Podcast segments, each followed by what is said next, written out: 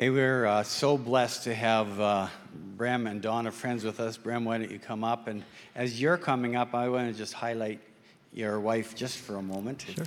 I'm sure you're good with sharing the spotlight. She's, she's uh, I'm, I'm married way up, so that's good. Yeah, well, Donna actually works with, uh, with, with uh, I always struggle with this one, it's, it's Go Global. Right, Go Global. And Go Global is part of a very exciting new arm of our global ministries, Global Advance, uh, and called Envision Canada. It started three years ago, and it is an opportunity for short term missions, for internships and apprenticeships, and each one of them getting a little bit longer. And so Donna is part of the team of, of uh, working at uh, preparing candidates and uh, preparing people to serve. And, and Brem, like you've got a really cool title. You're like a vice president. Does that give you any status, or you just have to work harder? I don't emphasize that at all. Okay. I just I'm I'm excited that I get to uh, serve uh, the the churches, serve a denomination, and serve our international workers that God Yeah. is calling in venture. Yeah. In venture. Brem is actually the one who heads up our global advance nationally and also globally. And so, Bram, uh, we want to just uh, pray that you'll, uh, the Spirit will just free you up to share uh, what mes- the message that the Lord has for us today. Yeah. Thank you so Yeah. much. Thank you so much. Yes. Good morning. Uh, second service of Grande Prairie Alliance Church. It's good to see you all here. I see a Calgary Flames jersey. Boy, I used to live in Calgary, so I live in Toronto now. Um, we first visited Grande Prairie Alliance Church in 1989, just weeks prior to lunching with two small children uh, and traveling to the nation of Indonesia, the world's largest Muslim nation by population. This church was one of the three churches that sent us out. And uh, we're so thankful for that. Now, I haven't been back until this weekend. And uh, so it's been 30 years. And we are so grateful uh, for the invitation from Ruth. And we've met uh, many of you folks. And uh, it's just been delightful to be here together with you. It's always an honor to open the Word of God. There's nothing greater than to open the Word of God and to invite the Spirit of God to lead amongst us. And so, Spirit of God, would you do that? Would you strengthen these moments by the presence of your Spirit? Would you draw us into the truth of your Word? And would you give us the capacity to see in new ways, hear in new ways, respond in new ways to say, Yes, we want to be part of your kingdom purposes. So come now and anoint every aspect of this time of communication from your word. In Jesus' name, amen. Well, you may not know what the Christian Mission Alliance is all about because we have new people coming in all the time into our churches. And for those who don't, let me take just a brief time to explain what we do globally. So, this is kind of the 30,000 foot view. You are one of about 435, 440 churches in Canada uh, that uh, link together as the Christian and Missionary Alliance. You, uh, we are linked through a prayer. And I believe we're going to be praying that later on in the service. Oh God, with all our hearts, we long for you. Come transform us to be Christ centered, spirit empowered, mission focused people, multiplying disciples everywhere, everywhere in Grande Prairie, beyond Grande Prairie, in other parts of Canada, and then around the world. When we look at our world, we have made a commitment to completing the Great Commission by going deeper in Jesus and going further on mission. And so we are committed to be on mission together, everyone, everywhere, all the time. And so the Great Commission is important to us. And we go to the hard places, to the most spiritually neglected contexts, with uh, the message of Jesus' hope, providing access to Him and to the gospel. And so, as was mentioned, we have five S's that we divide the world into, but we're integrated. And so we're, we're working on C to C, which is the Pacific to the Atlantic. It's Canada and the host of people groups making this nation their home. The ethnes, the nations, are coming to Canada in unprecedented numbers. International students, refugees, regular migrant peoples. And these are rich opportunities to bring them into access to Jesus. The Asian spice region is most of Asia. The Silk Road region is Europe, Middle East, and Central Asia. The Desert Sand region is West Africa and North Africa. And then the Caribbean Sun is Central and South America and the Caribbean. We have about 250 international workers serving in close to 40 countries of the world, just from Canada. And so today we are thrilled that we have teams and places and just newly placed in northern Iraq in just the last year, five people working with the Yazidis in northern Iraq.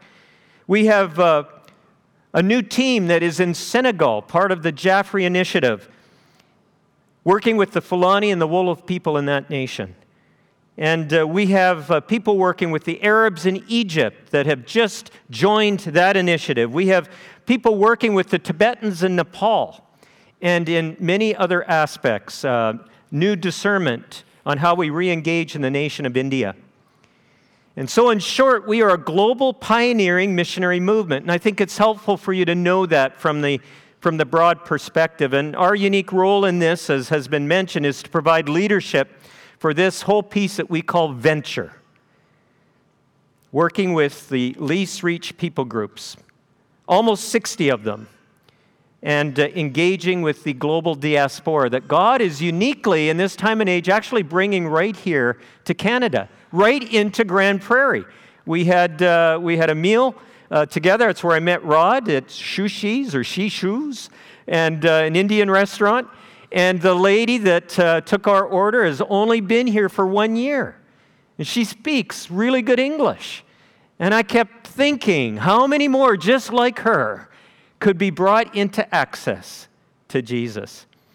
And so we can summarize in just three words what we mean by venture in the Christian Missionary Alliance it's to bring, you guessed it, access to Jesus. If anyone says, What is your Alliance Church about? You just tell them three words. We're about bringing access to Jesus. That's what we're about. The Apostle Paul stated it clearly.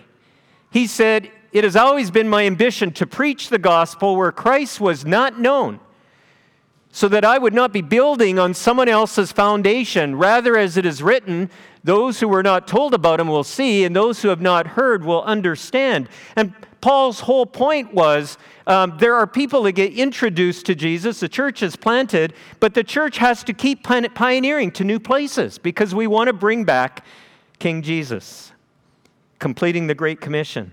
A.B. Simpson, the founder, expressed it this way exactly what Paul was saying. He said, This movement stands for a commitment to reach the most neglected field, to avoid the beaten tracks of other laborers, to press on to the regions beyond, and instead of building on another man's foundation, to preach the gospel where Christ has not been named. And so, not that we're dwelling on our history at the expense of moving forward, but we are an extension. This is in the DNA. I like to say that we are a dom- denomination uh, that is on mission. We are a missional denomination. And yet we long to be restored and renewed and to be a movement responsive to the work and the voice of the Holy Spirit. So we are a family of people growing in intimacy with God, whom we worship with all our heart, soul, strength, and mind, and who live into a faith to make Jesus Christ known. Yes, that's the great commandment. The Westminster Catechism, it says that man's chief aim, chief end is to glorify God and to joy, enjoy him forever. This is the core of the New Testament. This is the core of our lives personally. This needs to be the commitment to a posture that always places God first and foremost. And all that we endeavor to do becomes then an outflow of people who are in worship, who are in intimate relationship with God. Well, we are to also be a family of people who discern the heart and the plans of God and then faithfully and obediently engage as his agents of transformation in moving God's plan forward, especially among the least reached peoples. People with little or no access to Jesus. That's the Great Commission. And those two things taken together, the Great Commandment and the Great Commission, is really what we're all about. and what every believer should be all about. For God desires that none would perish apart from the love of God, 1 Peter 3 9. And so we are filled with joy in being able to walk with individuals uh, in this way as together we seek the heart of God. So let's break it down a little bit. What do we mean by access to Jesus? Well, access has both an inward posture as well as an outward posture to it. I want you to think about this for a few moments, because this will not maybe occur to you naturally.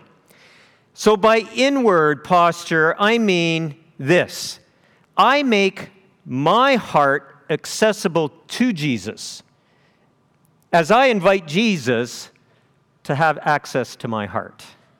You see, it involves an inward posture to actually look to Him, to reach to Him, to want to be changed by Him. And when we do that, He actually responds Draw nigh unto me, and I will draw nigh unto you, the word says.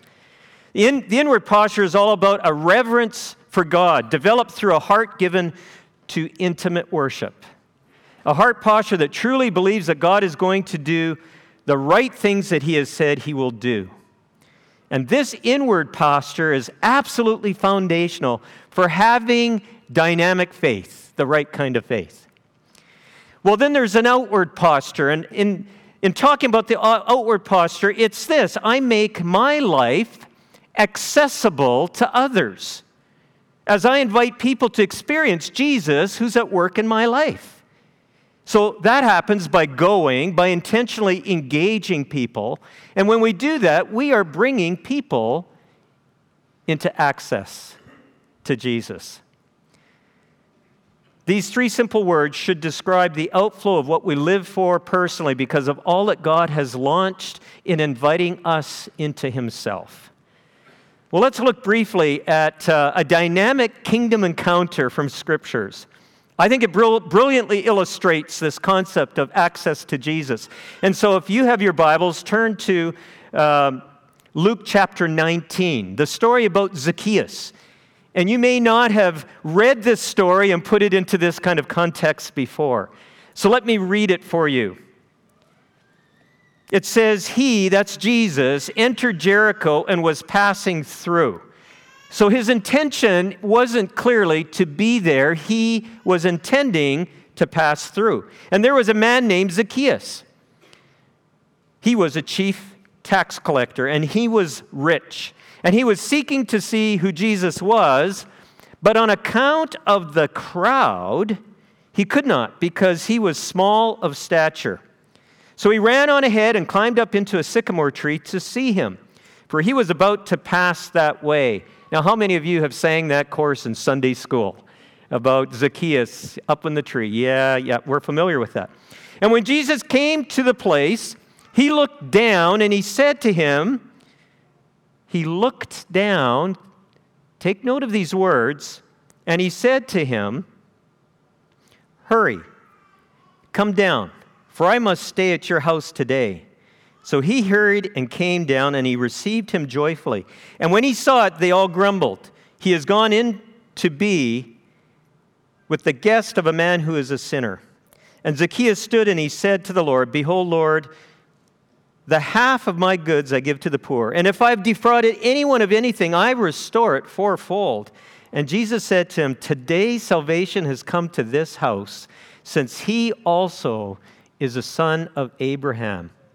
And now, the key verse of Luke, and perhaps the key verse of the Gospels For the Son of Man came to seek and to save that which was lost. We see the kingdom stage being set in these verses. It's just a regular day in Jesus' life. And perhaps today is just a regular day in our life.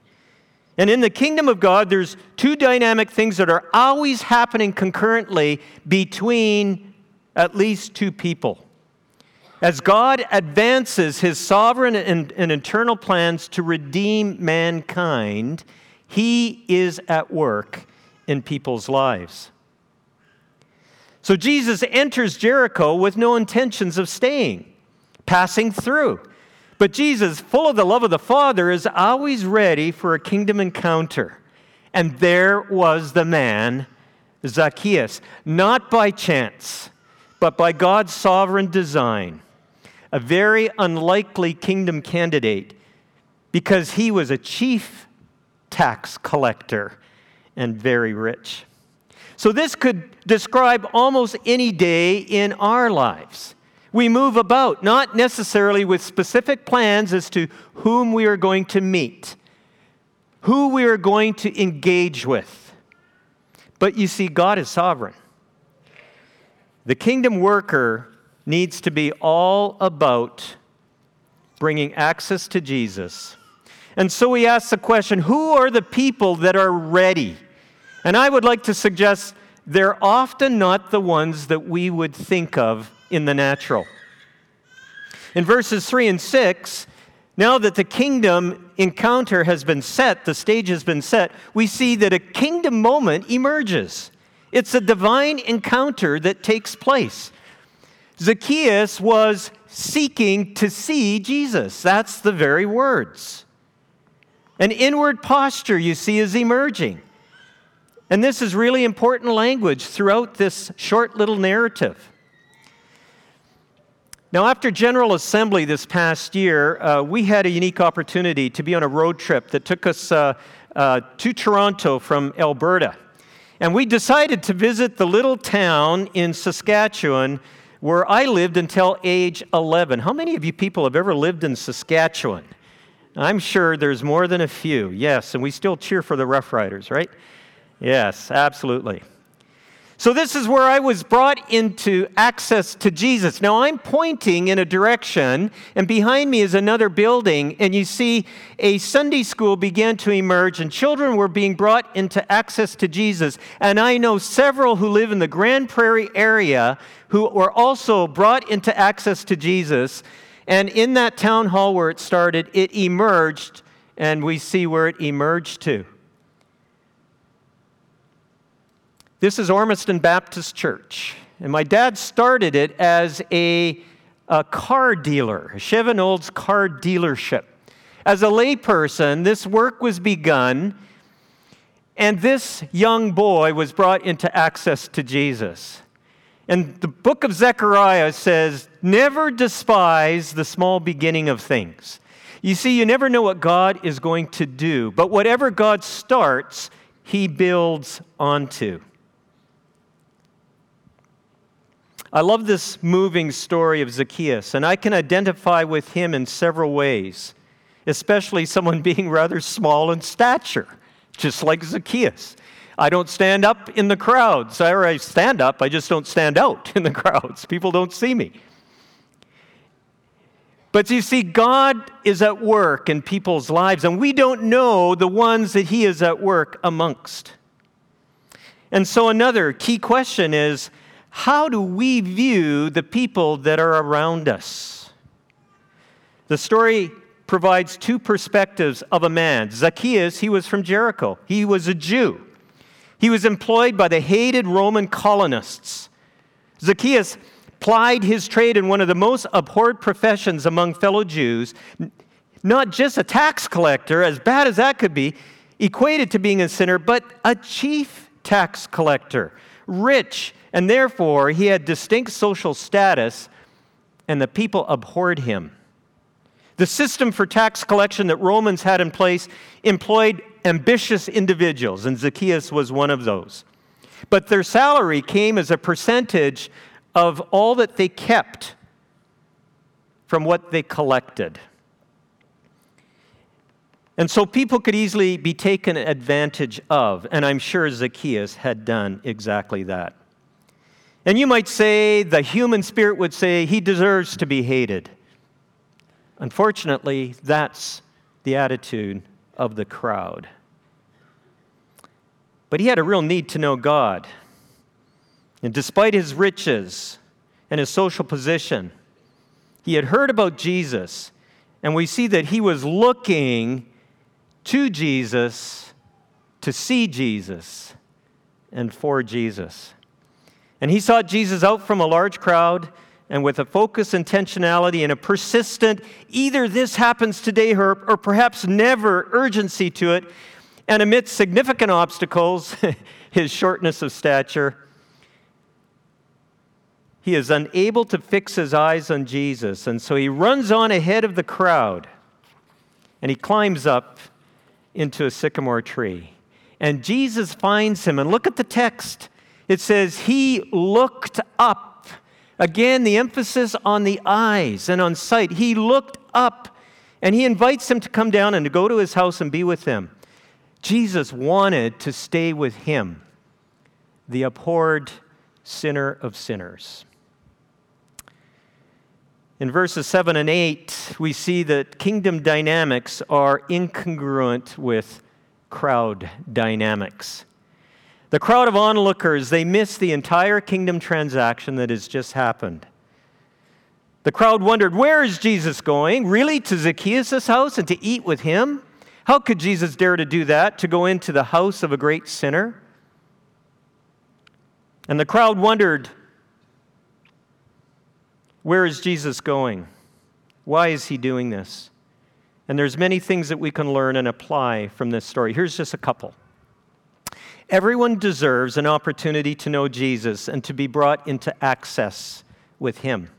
You see, regardless of social standing or circumstances, the need is natural and it's universal. Augustine, one of the great church fathers, declared that in the heart of every person is an empty void in the shape of God that only God can fill.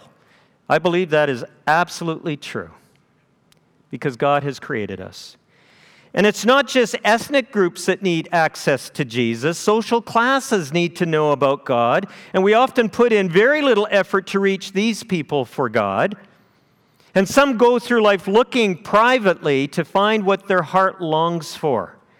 And others, like Zacchaeus, they go out very specifically to find Jesus. And studies have shown that up to 60% in Western nations of successful people, seemingly humanly successful, are associated with sects like the Freemasons. They're looking for something to fill the void and empty places in their hearts. Well, this story also reveals, reviews, sorry, this story also reveals the cultural view that people take of the Zacchaeuses all around them. Now, stop and think for a moment.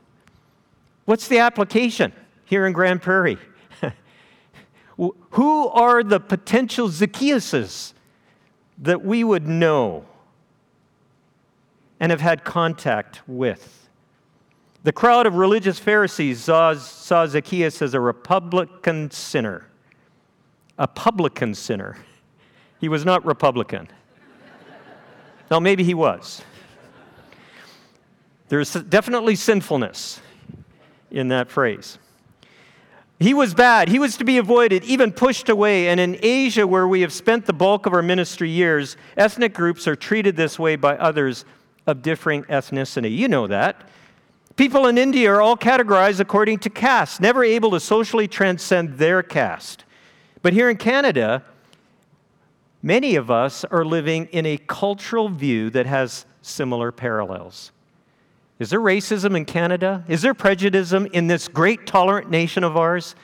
Oh, yes, there is. Immigrant peoples might make it through our borders and our immigration system if they are fortunate but many are tragically rejected or spurned or ignored by the very people who could bring them into access to Jesus in our neighborhoods, in our society, where they have finally arrived and become established. I wonder if the lady at the restaurant from India has yet had anyone bring her into access with Jesus. How about the homeless? What do we actually see? And I'm speaking to myself just as much as I am, and the word is to all of us.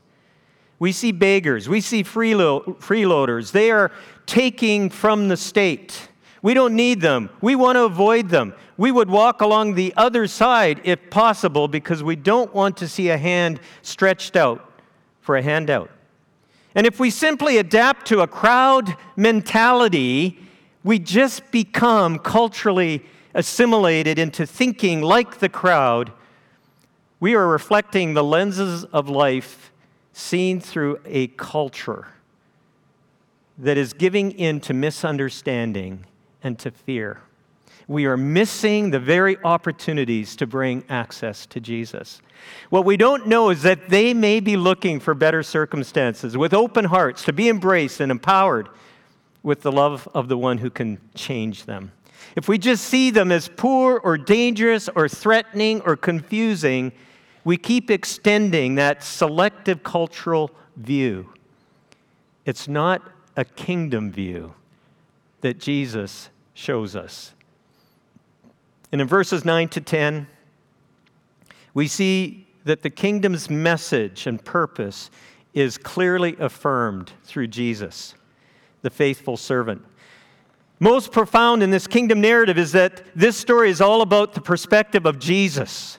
Jesus tells him and the crowd that today salvation has come to this house, for he also is a son of Abraham. And you might look in the passage and say, Where did he pray the prayer of salvation?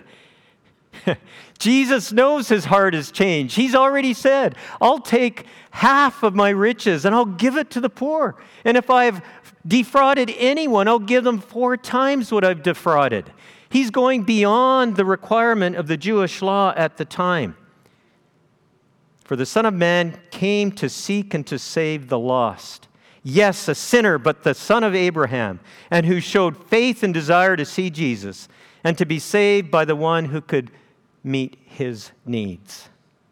And so we see a divine kingdom encounter. Being the servant of God, engaging in the Great Commission, prayerfully assumes that God is at work. That's the external, the outward posture of God towards all people, calling people to himself. He does that through ready and available servants of God like you and like me, of which Jesus, of course, is this perfect example. For the Son of Man came to seek and to save that which was lost. This is the core dynamic of the kingdom. This is the core of this story, and this is the core of the Jesus follower that would live into true kingdom values? Well, there's three key principles of an inward outward access to Jesus posture. It's all about the right kind of obedience, being a part of seeking and saving the lost. You see, God is always drawing people to Himself. That's what God does.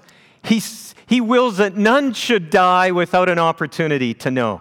God is always drawing people to Himself.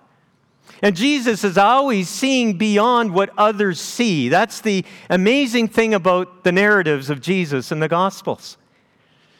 Are we able to see in kingdom ways as Jesus sees? And we reflect kingdom values as we pray, prayerfully, prayerfully bring access to Jesus. You see, as followers of Jesus, we are the hands, the eyes, the feet, the voice of Jesus in the flesh. Mother Teresa was asked a question by a journalist What is your motivation of sacrificing yourself for the children of the street? And she said, When I see someone, it is not their color or religion that I see in them, but I see the image of God. That's what I see in them. I have a kingdom friend. He's an evangelist to Muslim people. We lived in Bandung amongst the Sunda people. And Dave was there when there was not any known believers amongst the Sunda, same population of all of Canada. Wow. And David would come back day in and day out and tell me about someone that was seeking Jesus, who had just stepped into the kingdom of God from this Muslim background people group. And I said to him, Dave, what is it about you that you see people respond? And he stopped and he said, Brem, I can't explain it. I see the kingdom of God in their eyes. Wow. And I said, uh, Explain that to me. Help me to understand this better. He said, As I move about, in the crowds of Sunda people, I'm praying this prayer God, I have limited time, You have brought me to this place. You are at work sovereignly. Show me the people who you want me to invest my time with. And he says, I'll look into eyes, I'll look into eyes, and I'm drawn to a set of eyes. I see the kingdom of God in those eyes. Just two years ago, uh, I was in Senegal as we were doing the Jaffray Initiative, laying the foundation for it, and I met in Senegal a man named Mackey who was brought into access to Jesus in Libya by a man from Rexdale Alliance Church who was a school teacher. He lives in Toronto this day. Now, David McCullum, this friend of mine, had opportunity to build in the life of Mackey. And as I talked with Mackey, this Senegalese man, he told me that he had been shaped to become an evangelist out of his Muslim background by these two individuals. While he was living in Libya and going back to Senegal, he was now an emerging leader of a former Muslim background culture. What was it that brought that dynamic interplay, that kingdom moment of transformation? And I suggest to you, it was the kingdom of God, seeing the kingdom of God in people. How will we allow God's Spirit to mold us into true kingdom servants? I want to conclude with a word of prayer. And I believe that God is speaking to all of us. I have a huge heart to see as many people serving out there in the othermost parts of the world, joining these 60 people groups and new ones that God leads us to. But I have just as passionate a heart to see our congregants all across our nation having exactly the same attitude you see as believers, we are all on mission together. Everyone, everywhere, all the time, with the people that are around us. Father, as we bring this message to a conclusion, I know that you're speaking to our hearts. And Father, I know that you have a plan that is so much larger than what we even can comprehend. You're bringing literally hundreds of thousands of people from the very nations we want to contact here to Canada. And Father, we can engage them right in our communities. And we are already engaging some. And we're engaging the, the homeless here with, uh, with rising upwards and and wonderful initiatives like this. But Father, we want to be more sensitive to the work of your Spirit. We want to be more prepared, more ready to say yes to the people that are around us, right here in our community, right here in our church, right here in this part of Alberta. And as we do that, Father, we know that we will multiply initiatives all around the world. And so, if God is speaking to you here this morning, I, I want you to actually take a moment and be willing to step into a fresh willingness, a step of obedience in hearing His word. And this is not for me, I'm just a frail instrument in God's hands for this message this morning. But if God is saying to you, Oh, there is ways in which you can anticipate the work that I'm, I'm doing with the people in your workplace, the people in your school, the people in your neighborhood, the people downtown, part of the city, the migrant people that you come into contact with. If there's a willingness to say, Oh God, help me to have the posture that sees people the way that you see people, I'm, I'm going to ask you to stand. Can I ask you to stand? Yes. Oh, thank you, Lord. You're speaking to our hearts as a congregation. Oh, Father. Thank you, Spirit of God. Oh, you want us to be on fire. You want us to be a flame, a flame for you that burns in our hearts to see people brought into the access of the one who is the transformer of our lives. Oh, Lord Jesus, We thank you that your word is powerful in our lives. We thank you that Jesus is such an amazing example to us. We thank you, Father, that we will be distorted by the cultural way of seeing things if we don't have your kingdom sight. And so give us a fresh and anew that inward posture that longs for you so that we can be the presence of Jesus in the lives of others. And then give us, Father, that outward posture that as we move about our community, we will look into the eyes of people with that prayer that says, Lord, who do you want me to invest time in because you're already at work in their lives? And Father, prepare us to be absolutely shocked and surprised by the very people that you bring us into contact with. And so I pray that your spirit would move amongst all of us in this congregation and in this community of Grande Prairie by your grace and for your amazing glory.